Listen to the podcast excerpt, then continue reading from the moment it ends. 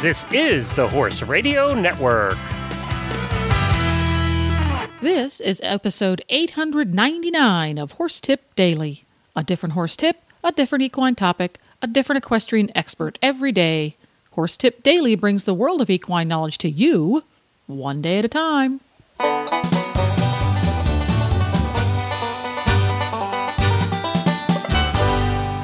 Hi there, Coach Jen here, and thanks for tuning in to Horse Tip Daily. Today's tip is an excerpt from thehorse.com's weekly horse health report on the Horses in the Morning show.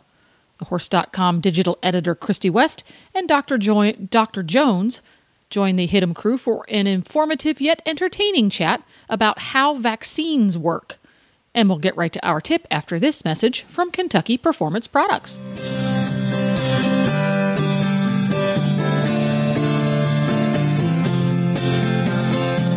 Hi, Glenn the Geek here from the Horse Radio Network, and I'm here with Karen from Kentucky Performance Products with a sensible supplementing tip of the week. Karen, this week we're talking about senior horses, and actually, this is a two parter. We're going to talk about senior horses this week that cannot keep weight on, have trouble maintaining weight, and next week we're going to talk about the ones who don't have any trouble keeping weight on.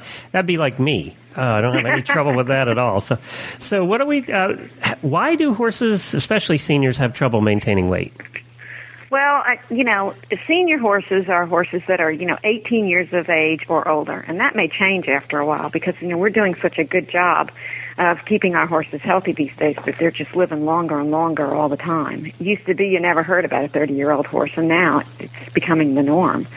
So it's really important that, you know, we have some ways to keep these horses going and, and as they get older so that they don't have to just all turn into pasture ornaments. Um, one of the big problems with an older horse um, that may be losing weight is they've they've lost they have a reduced ability to absorb nutrients from the diet, and that can be caused from you know a lifetime of exposure to parasites or just any kind of damaging event to the gastrointestinal tract. And even with the stringent deworming schedules and things we have, there there usually still is some damage um, from parasites. So that's something that may cause a horse to stop losing weight. But also sometimes they'll have um, less of an of an appetite. Um, so you need to keep their appetite stimulated. Um, the first thing I want to say is if you have a horse that's losing weight, the first thing you need to do is get your vet involved and get your horse completely checked out. Make sure there isn't some underlying problem for them um, that could be fixed um, medically. And also, you should have a dentist come and, and check your horse's teeth we talk to a lot of people on the phone, and most people are really aware of having an equine dentist routinely, but there are some people that have never thought about it. So it's important to get their teeth checked. Um, sometimes if you have a horse that's losing weight, it's just because they can't chew well enough, and if you get your equine dentist in and they fix those hooks and, and flatten out any spots where the teeth aren't coming together properly, that will that will solve your problem. Okay. So that's those are two of the main things you should look at right away, even before you start thinking about supplements. The second thing that you need to do is make sure that your horse is getting enough high quality fiber. And again, a lot of people, you know, don't understand that a horse needs one and a half to two percent of their body weight a day in hay. And one percent of that should be in some kind of long stemmed fiber, either hay or pasture. So if you have a, a thousand pound horse, that's 20 pounds of hay. So 10 pounds of that could be in, in grass and 10 pounds of that could be in hay. Um, well, it, would, it wouldn't be 10 pounds in grass. It would be 10 pounds of grass equivalent of dry matter. So that would be a lot of grass. That would be you know, half a day of grazing on a, on a really good pasture. But you want to be sure that they have plenty of good fiber. Um, that keeps their digestive tract healthy, and if and it keeps the microorganisms in their digestive tract healthy. And if the digestive tract tissues and microorganisms are healthy, then the horse will be able to absorb um, the maximum amount from their diet. So something that we always suggest for older horses, besides a, a hay and some kind of a concentrate, um, a good senior feed, fed at the recommended level would be appropriate, and of course electrolytes for senior horses. The other thing that you can do if you have a horse that's losing weight and you've had it checked and you know there's nothing medically wrong is to feed it a high fat supplement.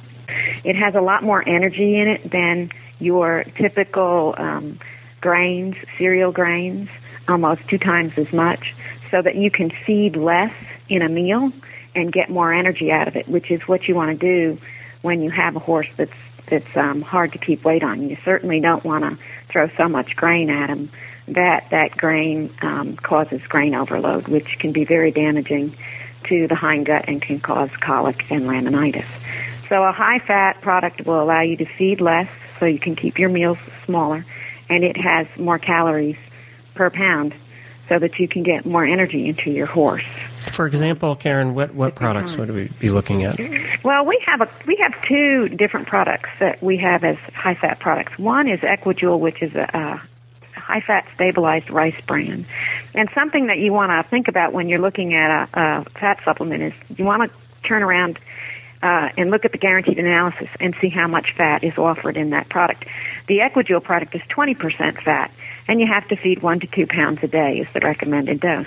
Um, it's it's uh, rice bran that is balanced for calcium and phosphorus, and rice bran typically uh, is high in phosphorus, and so you wouldn't want to feed it unless there was some kind of a calcium source added to it that balances that calcium and phosphorus ratio, so that you don't have any mineral imbalances with it. So that's one that you can feed. Um, that would be for a horse that you just, you know, you, he was kind of a hard keeper. You wanted to reduce the amount of grain, and you wanted to to give him um, just some nice a nice fat supplement to add some extra energy. We have another uh, product called Endure Extra. Now this product is 50% fat. Oh wow! And you only have to feed eight ounces a day. So this this product is for your real picky eaters um, for horses that you know you really need to put the weight on them. Um, this product has a lot of energy in it. It also has some added um, flax, so you're getting some omega threes in there, and it also has uh, a thousand IU's of natural vitamin E, which is very important for horses that are stressed because it helps the immune system. And we put um, some probiotics in there as well that will again help the digestive tract to process the feed better. So if you have a horse that you're really having a lot of trouble with that's very skinny or that you're working really hard or a much older horse that's stressed due to illness, this product is a really nice product for that. So the two products for with Kentucky Performance Products are Equi-Jewel and Endure Extra. If you're looking to put weight on your seniors, they're having trouble to keep keeping weight on. That's one way to do it. You can find all of Kentucky Performance Products at kppusa.com, and they have an excellent article over there too called "Choosing Supplements for Senior Horses That Have Trouble Maintaining Weight." Next week we'll be back talking about the ones who don't have any trouble maintaining weight and they're going into their senior years and maybe are getting a little too chunky. So let, we'll talk about those next week.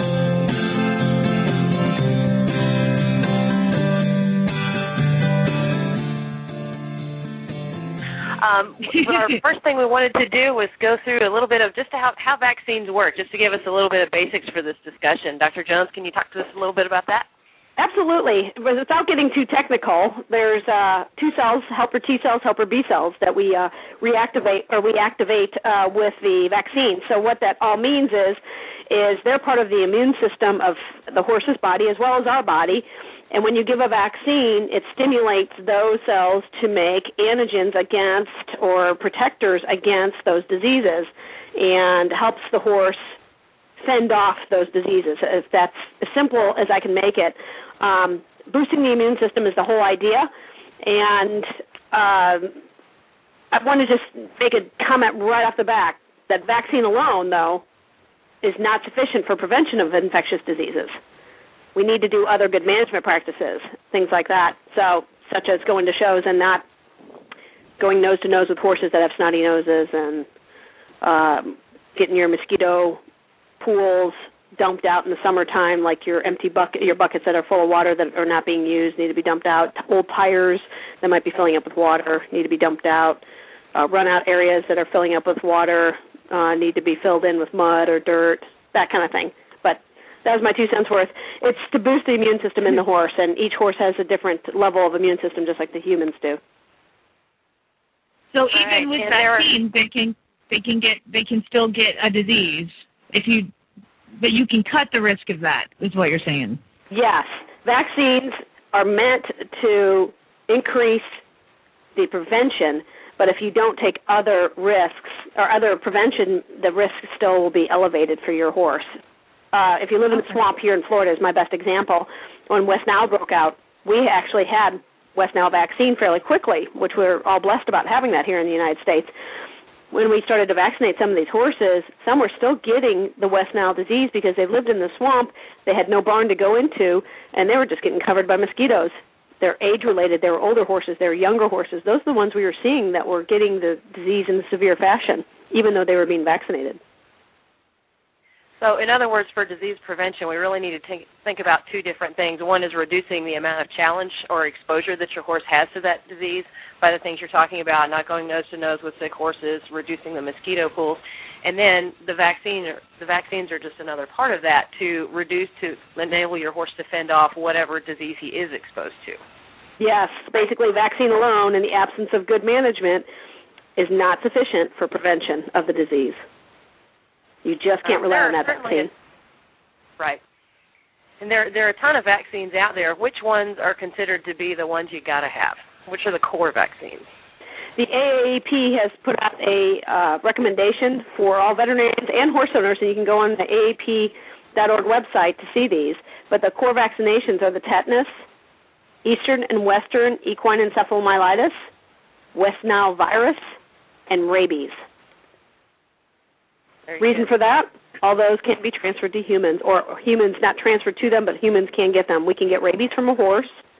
West Nile enceph- and the encephalitis um, diseases we cannot get from the horse, but we can get from the mosquitoes that have affected our horse. So if your horse is in your backyard, comes down with encephalitis, that means there are mosquitoes carrying that virus in your backyard.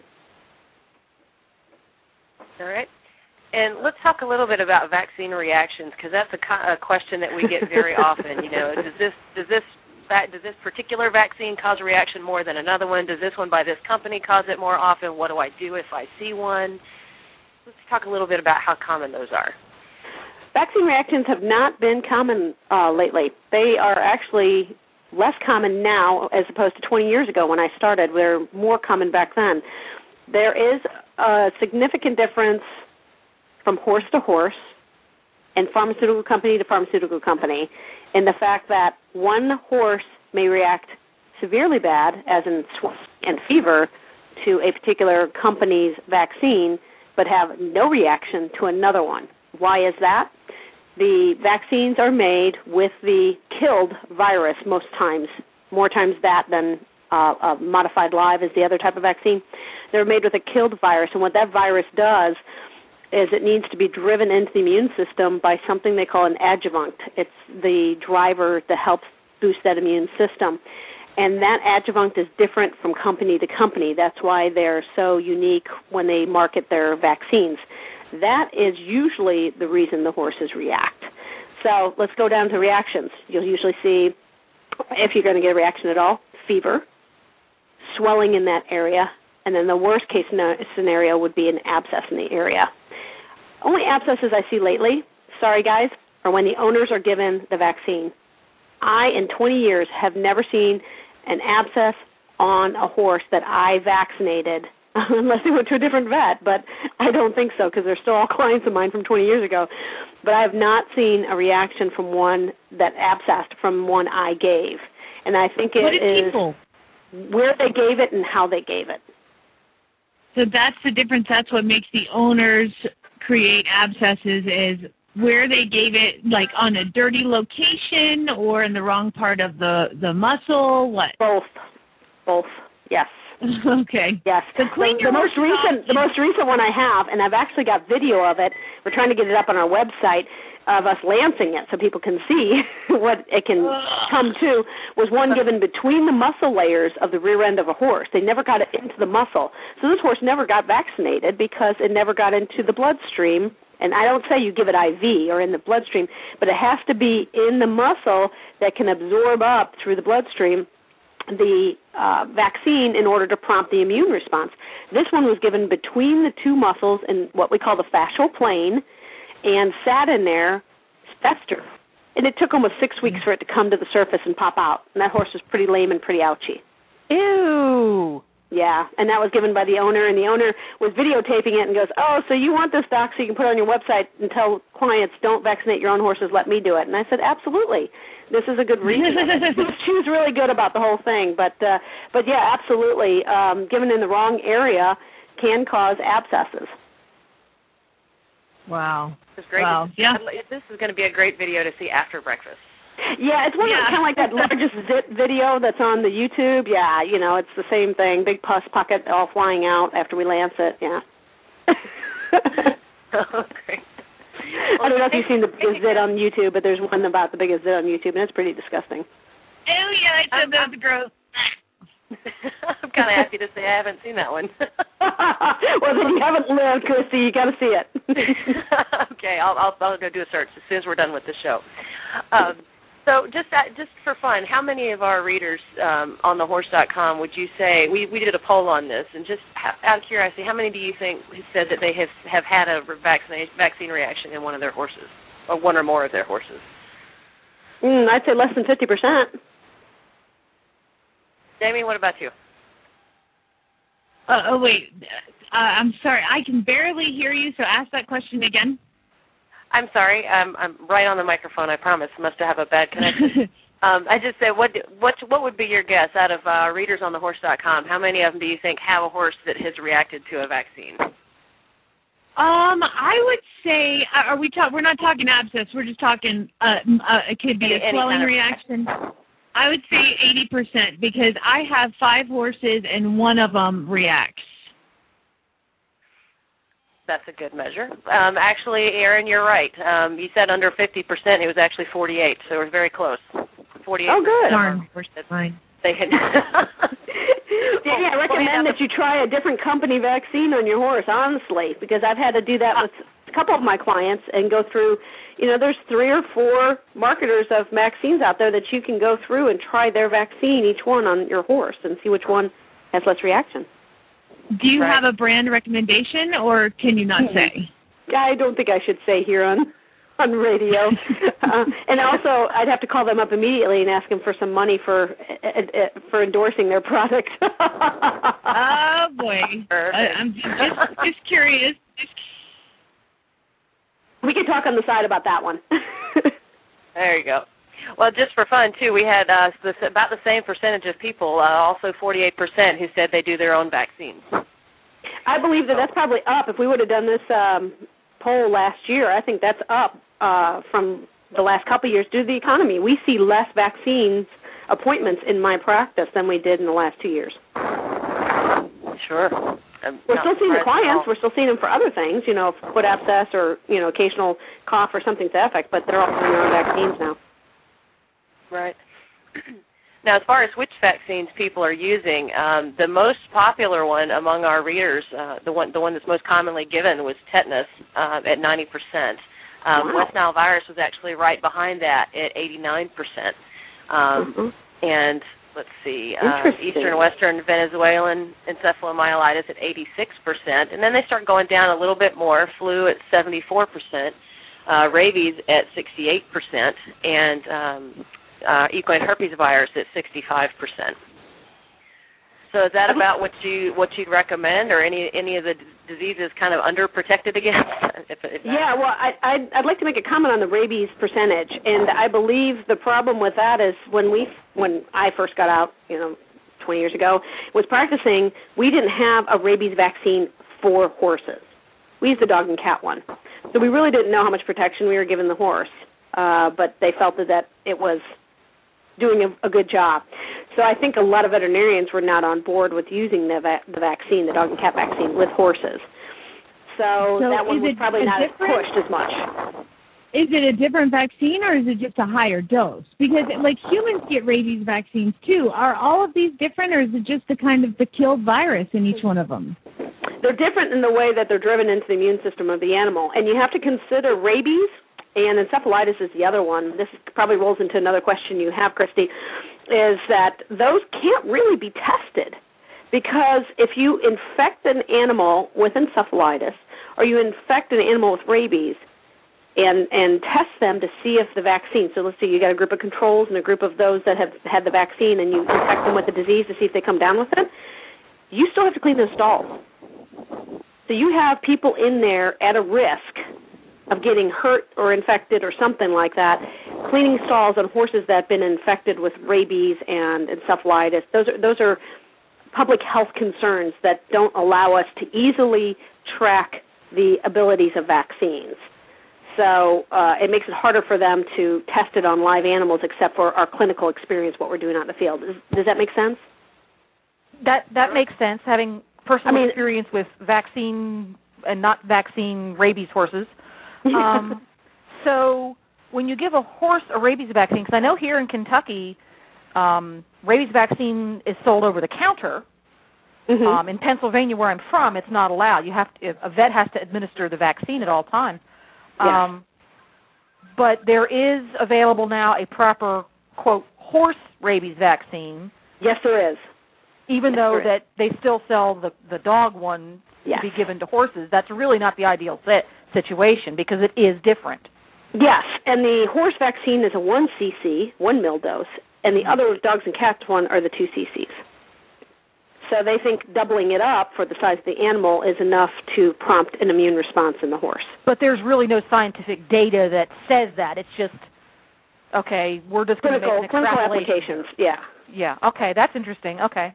And Most I, horses uh, that get infected by rabies have never been vaccinated for rabies. Okay. Because um, I would recommend to people from personal experience, get your horse vaccinated for rabies and do it every single year. I agree because they don't want to have the disease because it's a horrible disease to watch a horse have. But secondly, nine times out of ten, those horses show up with a fever, and you're putting your hands in their mouth by giving them an antibiotic, and now you've just exposed yourself to rabies. Well, that's kind of the, the storyline that I had in that the horse was, we thought exposed, we, we, the horse was exposed to a rabid animal, and there was nobody to see the exposure, so we didn't mm-hmm. know if the horse, what the risk factor was. The horse was mm-hmm. like two weeks past the due date of her rabies vaccine. Oh my! But by the time I found out all this information, I had been exposed to the animal, and other people in my family had been exposed to the animal, not knowing all this. So it was kind of a freaky out, sweat your palms couple of weeks. It was not mm-hmm. worth it. Including me, by the way. I was one of those Including other. Oh no. Yeah, so that's that's one. Put that on your Road Apple applications. You know, get the and put the reminder to get the the rabies vaccine on there. I agree. I agree. I think we're all in agreement. All right, so I have a couple of questions. Uh, we're we're we're going to play stump stump Jamie and Glenn just for a moment. Um, well, hopefully we're not stumping. That you. won't be hard. Um, we're going to start with a little bit easier one. Um, d- can you tell us? Do you know what a Coggins is? Yes. Yes. It, yes. It's a Oh, you blood test for say what it is? for Yes.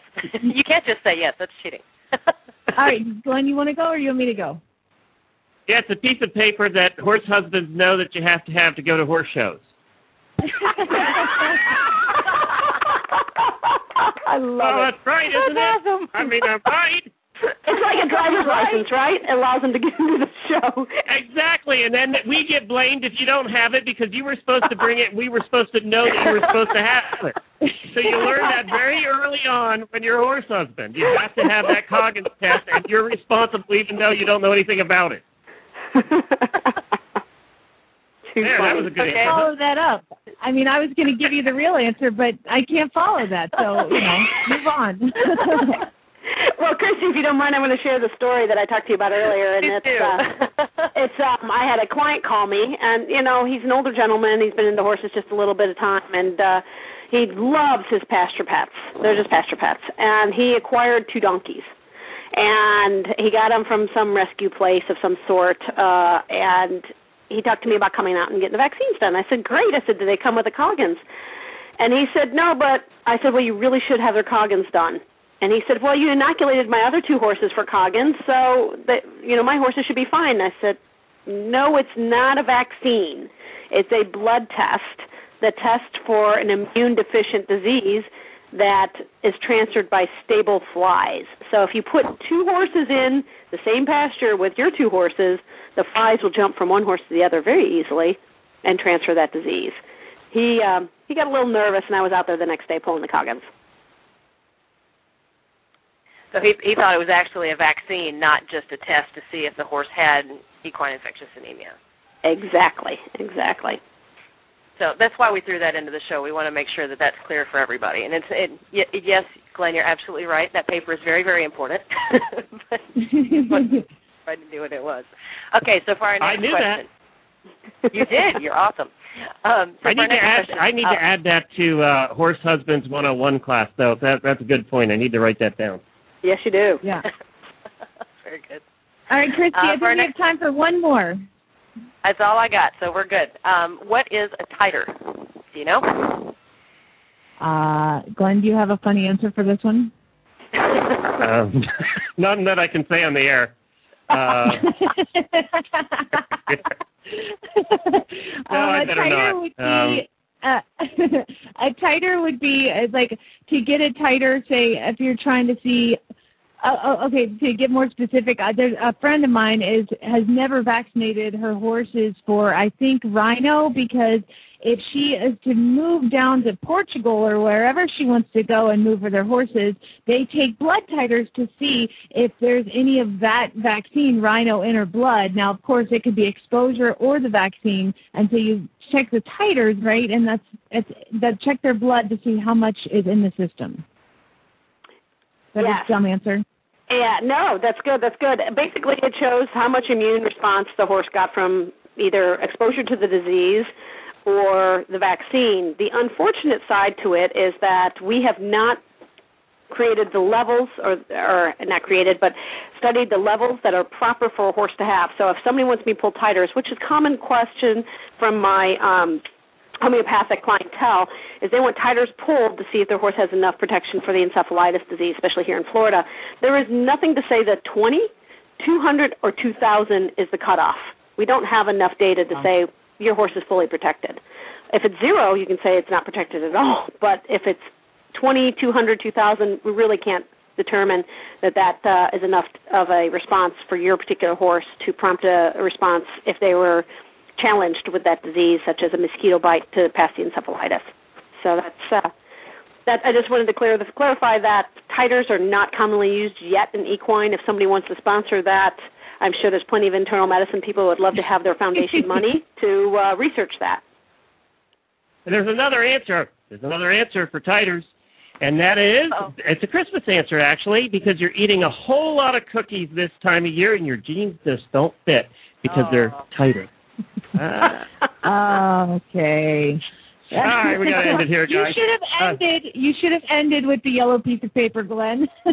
I know, I know. It would have been much better. Well, thank well, you, Jamie. Jamie, I'd like to just throw in that my Breyer vet um, female Breyer vet could probably take care of your Man o' War horse any day of the week. So if you want to send uh, over your Breyer horses, my female Breyer vet could probably vaccinate them for you. you know what? I'll you send him over in my Breyer Horsey uh, hospital, uh, my Breyer horse trailer, and drive him on down to Florida.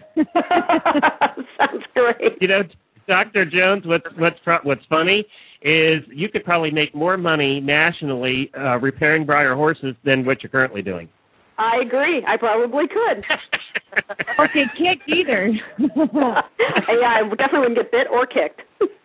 Thank you, Christy. Well, Thank you, Dr. Jones, both uh, from thehorse.com. We appreciate you guys being on with us every week and educating us into the ways of horse health. And, and you, you definitely are doing that for me because being a horse husband, I, I just learn. Uh, the only thing I know is what I hear. So, so it, it's been a big help, and, and we appreciate you being on with us.